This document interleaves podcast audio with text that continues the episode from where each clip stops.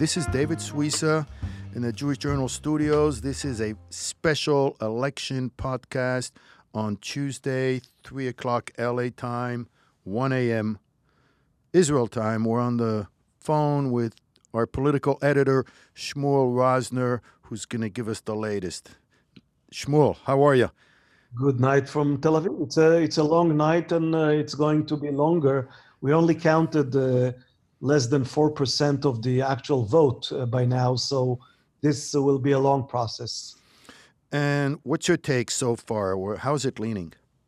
Look, we, we, we had the three exit polls on the three main uh, TV channels, and all exit polls show pretty much the same picture. Uh, blue and white, Kahol Lavan, the, the main party of the opposition, the party headed by uh, three generals uh, that uh, was aiming to unseat uh, Prime Minister Netanyahu. This party is likely to be the largest party in the next uh, parliament, in the next Knesset. However, when you look at what's even more important in Israeli politics, and that's the path to forming a new coalition, uh, you barely see a clear path for blue and white. You see a much clearer path for uh, Likud and uh, uh Mr. Netanyahu. So, at least at this uh, hour, uh, it seems as if Netanyahu was able to pull it off again and win a fifth victory in Israel's election. Right, because if the way it works, I mean, you go to the president, Reuven Rivlin, and then he decides who he should ask for to put together a coalition. Now, usually it's the one with the most amount of seats, but not always. When we had the situation with um, uh, Livni, what's her name? Yeah, uh, Tzipi Livni. Tzipi Livni. Uh, uh, ten she, years ago, she was able to win uh, one seat. One seat uh, more than Bibi, but she couldn't put a coalition together. Exactly. So, the president so what, must must take into account the possibility, the realistic possibility for forming a coalition, and for Mr. Gantz to form a coalition will be very difficult very difficult because let's say he has 31 seats, and you have Labor and you have Meretz. You can't do it with the Arab parties. Uh, meanwhile, on the right side, um, we can't assume that those right wing parties would automatically follow Netanyahu. Some of them are resentful because he really went against them in the last few days, correct? Well, some of them are resentful, but we still expect most of them to follow Mr. Netanyahu, especially so because because he was able to show uh, um, once again that he, that he is a master politician, that his ability to to manipulate the uh, the Israeli you know public, the perception of the public, is is truly uh, one of a kind, and and I don't think there are many parties willing to uh, to oppose Netanyahu in such situation, especially so if their voters expect them to to join a, a right wing coalition. The, the only alternative to a right wing coalition would be a unity government. Uh, but since Blue and White already announced and they committed themselves time and again, uh, and they did it again tonight, never to join a coalition with Netanyahu. Um, in such case, a unity government is not an option. And the only realistic option, again, at this hour of the night, if we believe the exit polls, is probably a right wing religious coalition, very similar to the one that uh, just ended its term. Right, which uh, is concerning for many of us here in America, especially with a new peace plan initiative that's about to be unveiled. And this right wing coalition is doesn't seem like it would be supportive of such a peace plan. You wrote something in your analysis that we will blast uh, tonight that really intrigued me, which is that if they announce the peace plan early on, then this might force a coalition between Likud and Blue and White, because that's really the only coalition that can make a territorial compromise with the Palestinians. Well, that is if you assume that the Trump plan includes a, a, um, compromise that right wing parties uh, cannot accept. Uh, but there is also a possibility that the Trump plan will be uh, so favorable to Israel, will be such a great opportunity for Israel that even right wing parties will agree to join a coalition that accepts the plan in exchange for uh, different uh, for different um, um, promises that uh, Netanyahu made a few uh, days ago. And this is something that people must pay attention to. Netanyahu just a few days ago uh, said for the first time that he is willing to consider the annexation of areas in the West Bank or the Yep. annexation of settlements in the next bank. Right. West like- and more than willing to consider. He basically Right. came out with it and said he was going to do it. And I mean, from what I read, it's not just the settlement blocks, because he mentioned also outlying settlements Well, he, he did not say we'll do it all at once. So, so right. it's possible for him to say, my goal is to annex all of them, but I will begin with uh, a more uh, mainstream, so to speak, type of annexation. Right. And if he gets the approval um, of the Trump administration for such move in exchange for accepting the Trump plan uh, for peace, uh, then right wing parties might have a very strong incentive to join a Netanyahu government and accept the Trump peace plan. You know, there's something, I don't want to overstate it, but I don't know, it seems a little earth shattering to me that it seems that this is going in a direction that officially kills the two state solution. Well, I, I don't think Netanyahu sees it uh, that way. For for Netanyahu, uh, you know, if you ask him, he'll say, "What's the difference between Gush Etzion, you know, annexing Gush Etzion and annexing the Golan Heights, which the U.S. administration uh, just recognized uh, is uh, under Israel's sovereignty? If the Golan Heights can be legally annexed by Israel, then Gush Etzion, an area that was under Israeli control in the War of Independence, was captured by the Jordanians in 48 and then returned, recaptured by Israel in 67. Um, this is an area that, that mainstream Israelis uh, believe will remain under Israeli jurisdiction under any peace plan. So annexing it does not necessarily kill the the two state solution but but i agree this this will surely be a controversial move this will not be uh, um, approved by uh, many part, parties on the international community.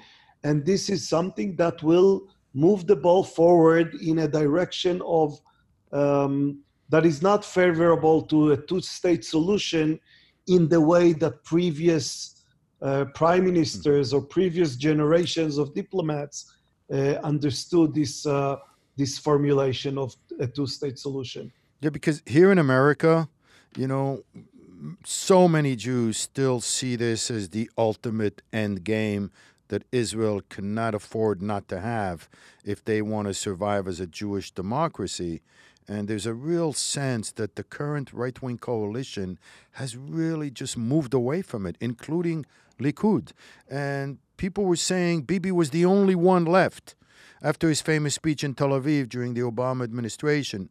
He was the only one left that appeared to really stick by the two state solution. And the, the big drama that I see here, Shmuel, is, you know, this the end of the two state solution. It's it's it's not even hiding anymore. When Bibi himself and I understand what you're saying about only annexing the, the settlement blocks, but there's a sense that regardless of what Bibi wants, this coalition is just not geared to make any territorial compromises. Not that the Palestinians are ready to make peace either, but we have a faith here in America that there should always be hope for a two state solution, and it looks Well- like that hope is fading away. Well, I, I think in, in in in this regard, we must separate the, you know, the slogan of two-state solution and the reality of a two-state solution. the slogan of a two state solution can still be used.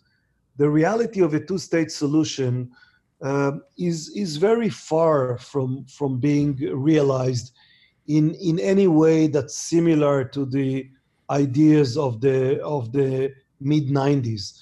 Uh, in fact, if you look at the, at the policy propositions of both Likud and Blue and White, they are pretty much similar in the sense that they both treat the compromise with the Palestinians in a similar manner. They do not speak about a fully independent state that has complete control over a vast uh, territory. They both speak about a compromise that will give uh, Palestinians more autonomy in managing their own lives, but that will give Israel the ability to retain control uh, security wise over the entire West Bank, to retain control over the Jordan Valley and the borders between Israel and uh, its Arab neighbors. So, whether you call it a Palestinian state, uh, Netanyahu tends to call it a state minus.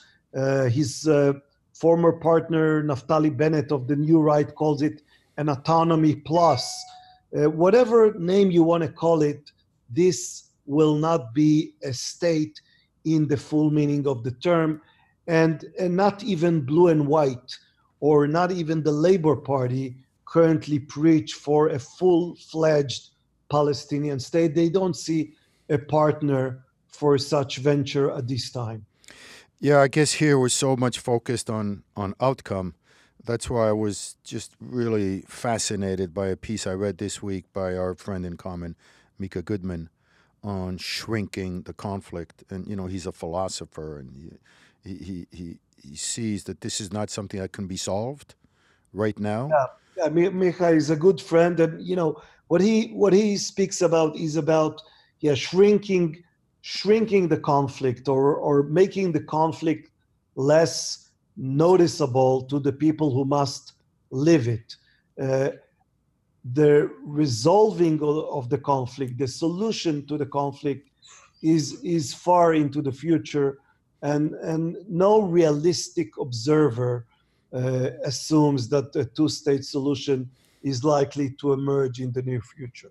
You know, I, I was at an event with Jason Greenblatt last night on a panel, and we spoke, and obviously he didn't divulge anything on the plan, but they're really uh, I don't know what the word is. They've spent so much time working on this, and they think there's going to be, you know, compromises on both sides. But they really feel that at the street level, at the level of the people, the Palestinian people, especially, and you know, Israelis, that they have figured out sort of the sweet spot that could really move forward. Uh, so it's going to be really interesting to see what happens with that. But simultaneously, I mean, Micha Goodman had a few bestsellers. He's read in the Knesset.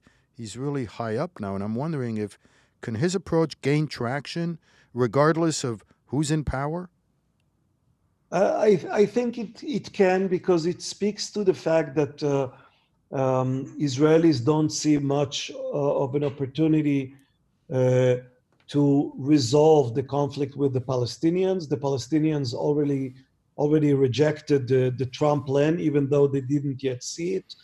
Uh, so the only thing that we can do is to reduce the level of of conflict, of of uh, you know, to, to reduce the level of suffering on both sides, and this basically means uh, as much separation as possible between uh, Israelis and Palestinians. You can you can uh, you can pave new roads in the West Bank you can look for uh, different arrangements that will make it easier for Palestinians to move around and to really control their own day to day life uh, without compromising on the security of Israelis, both Israelis who live, who reside in the West Bank, and Israelis who uh, live inside uh, of Israel.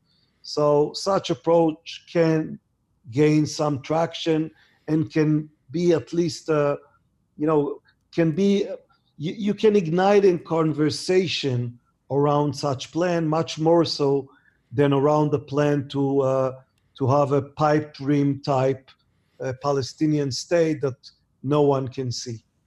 I mean, if there's a silver lining here, it's the elimination of any false hopes, which is sort of a hard-nosed reality. That and and, po- and possibly and possibly you know the the um, the insistence of Israel on the on the possibility that time is on our side. Uh, you know, it, it's been it's been a long time cliche for Palestinians to think that time is on their side and that all they have to do is wait for better circumstances to emerge at which Israel will have to make compromise, will have to accept uh, things that it wasn't willing to accept. But as we move on with time, and it's been more than 50 years since the uh, uh, since Israel captured the uh, the area of the West Bank and the Golan Heights, what we see is that Israel gains time and again more and more territory, more and more traction, and I think the the plan of the Trump administration is going to demonstrate to the Arab side that waiting does not necessarily mean gaining. Uh, waiting m- might be a dangerous thing for them to do because uh, the more they wait, the more Israel uh, becomes strong and prosperous and can guarantee even more success in the future.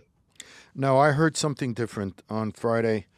I was with uh, Peter Beinart at a panel on USC uh, here in LA, and I, you know, we were talking about the conflict. I said, well, "What can, what can break?" He says, "Well, if the Palestinian Authority unravels, if they crumble, if they collapse."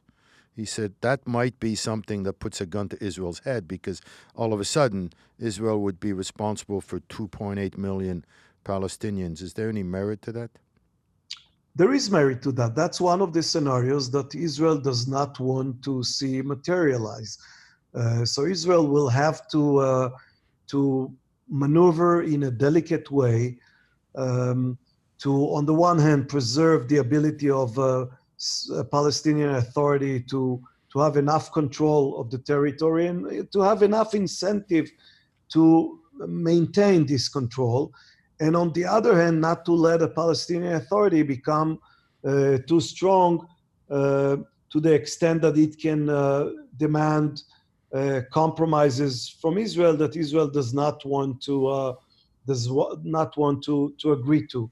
Um, I, I do not dismiss the possibility of catastrophe in the West Bank if the Palestinian uh, Authority dismantles itself if there's a breakout of uh, of violence. There there are different scenarios that will not be beneficiary for Israel if they occur.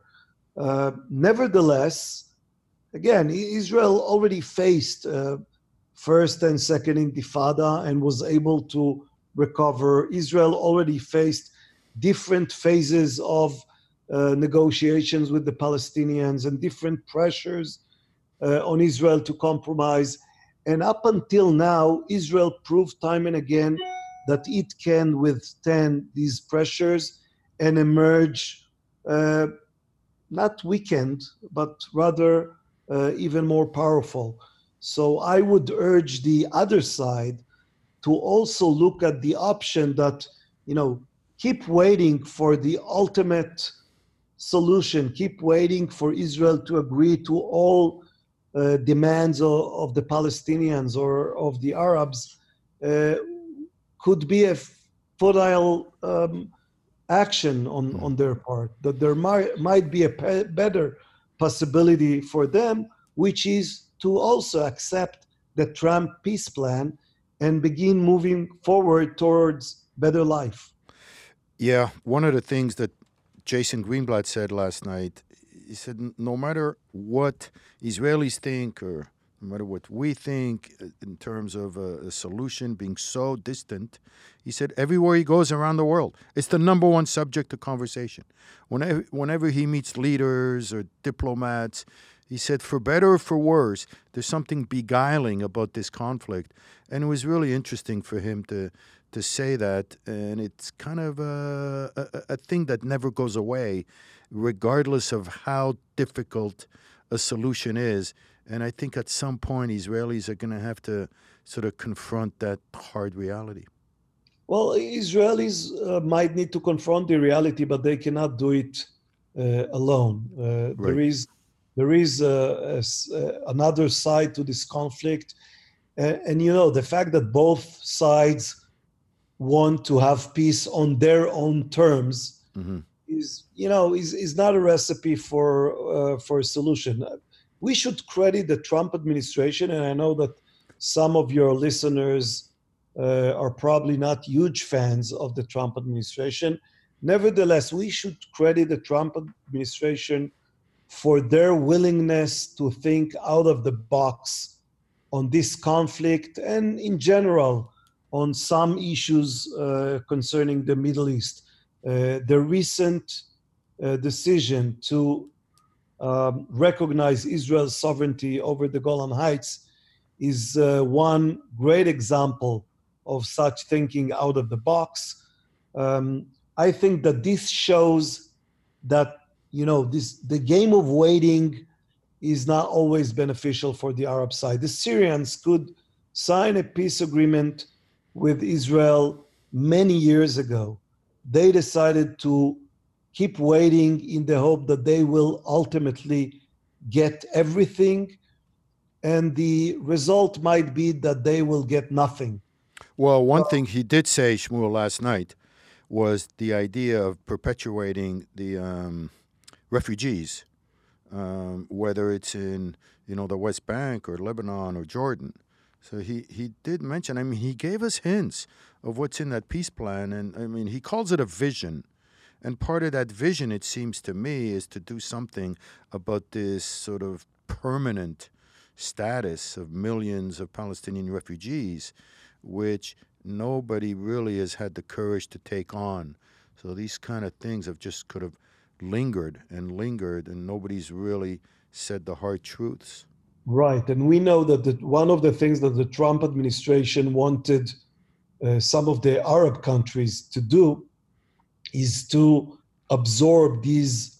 Uh, they're not even Palestinian refugees. These are the grandsons and granddaughters, uh, third, fourth generation of, of refugees uh, to absorb these people, make them uh, full citizens, and you know, make them forget about this uh, pipe dream notion of ever going back to a, a, country that no longer exists. Uh, yeah, yeah. It, it, in, in, a way, you got pipe dream versus pipe dream. You know, so that's their pipe dream, and there's a pipe dream among the right wing that we can keep all of the West Bank and still remain a democracy, which is both sides need to face the reality. Well, well, I, I think in Israel, at least the mainstream parties understand that Israel cannot absorb all Palestinians in the West Bank and make them uh, full citizens if Israel is to remain a Jewish state. And hence, uh, most Israelis understand that some type of self rule will have to be given to the Palestinians in the West Bank. Uh, the, the only question is whether we can do this without risking ourselves, risking uh, our own security.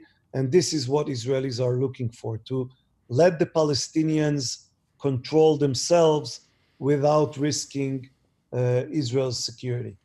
So, Shmuel, you haven't slept much uh, last couple days, I'm sure. Drank a lot of coffee. You're probably not going to sleep. What is it, 2 a.m. there? It's uh, uh, it's 1.30. I'll, yeah, I'll probably go to sleep uh, soon. What's the mood? What's the mood like now in Israel? I mean, um, you know, it's going to be what? A lot of disappointment, a lot of celebration, just like every election. There, there's probably going to be some disappointment on the uh, on the left of center part of Israel because they're, you know, they're tired the of Bibi. Center, the right of center camp was able to to pull it off again and and gain uh, another uh, victory. there are some parties, you know, that that will need a serious uh, soul searching, among which uh, the Labor Party. You know, that's that's uh, mm-hmm. that's one of the most significant parties in Israel's history. The Labor Party uh, suffered a major blow uh, tonight. It's going to have maybe six or seven or eight seats in the in the next parliament. It, it, it's becoming an almost insignificant party. So some parties are going to be very disapp- highly disappointed. Some parties will celebrate, and you know tomorrow morning uh, we'll go back to the business of forming a coalition. Um, people must understand, unlike the United States, when election night is the one and only event during an election cycle that is important. Uh, in our system, you have election night, and then we begin a second cycle, the cycle of forming a coalition. This can take many weeks, so uh, this game is not yet over. Right, so that's what we can expect to see. I mean, I don't want to sound too dramatic, but it seems to me you got two big blocks, and one of them's called fear, and the other one's called hope. And the situation is so difficult, I guess, in the Middle East that the block of fear has grown over the years and led by a master of fear. And the block of hope has kind of shrunk, and the blue and white has kind of tried to bring it back. And to their credit, within a few months, they became a major party, which is quite an accomplishment. But it seems that at the end of the day, when you see the, the civil war in Syria and the Hezbollah and Hamas and Iran and all these kind of physical threats, it, it seems to determine the the mood in Israel and, and the growth of the fear bloc. Well, I, I, agree with you that blue and white deserve a lot of credit for you know doing the almost impossible. They formed a, a party within two three months and were able to to get a significant number of seats, uh, possibly the higher highest number of seats since uh, uh, 2003, since Ariel Sharon was the head of Likud. So it's been a long time since a party uh, was able to to put together a list that uh, is able to gain so many seats. Uh, but you know, your your um, decision to call these two camps, you know, one of uh, the camp of fear and the camp camp of hope, is only uh, one option. There are other options, such as calling it a camp of realists versus a camp of uh, of dreamers, mm. or a camp of of uh, people who truly understand the challenges versus the camp of people uh, who are not uh, really realistic about mm. Uh, the possibilities. So, you know, it depends on, on where you stand. Yeah, yeah. I mean, you can call a lot of those right wing coalition members dreamers. And the ones in blue and white for me seem like the more realist. But, you know, it is what it is, and uh, we're going to keep an eye on what's going to happen over the next week or two. I invite all listeners to check in on JewishJournal.com tonight. You will see Shmuel Rosner's detailed initial preliminary analysis. And Shmuel, you'll be posting every day, I'm sure. Yes, we have this feature called the Israel's Election Handbook, and we are going to keep it alive for the next couple weeks until until Israel has a, a new government. Okay, we'll keep an eye out. Thank you so much, Mool, for coming in middle of the night. Really appreciate it. Bye. Take care.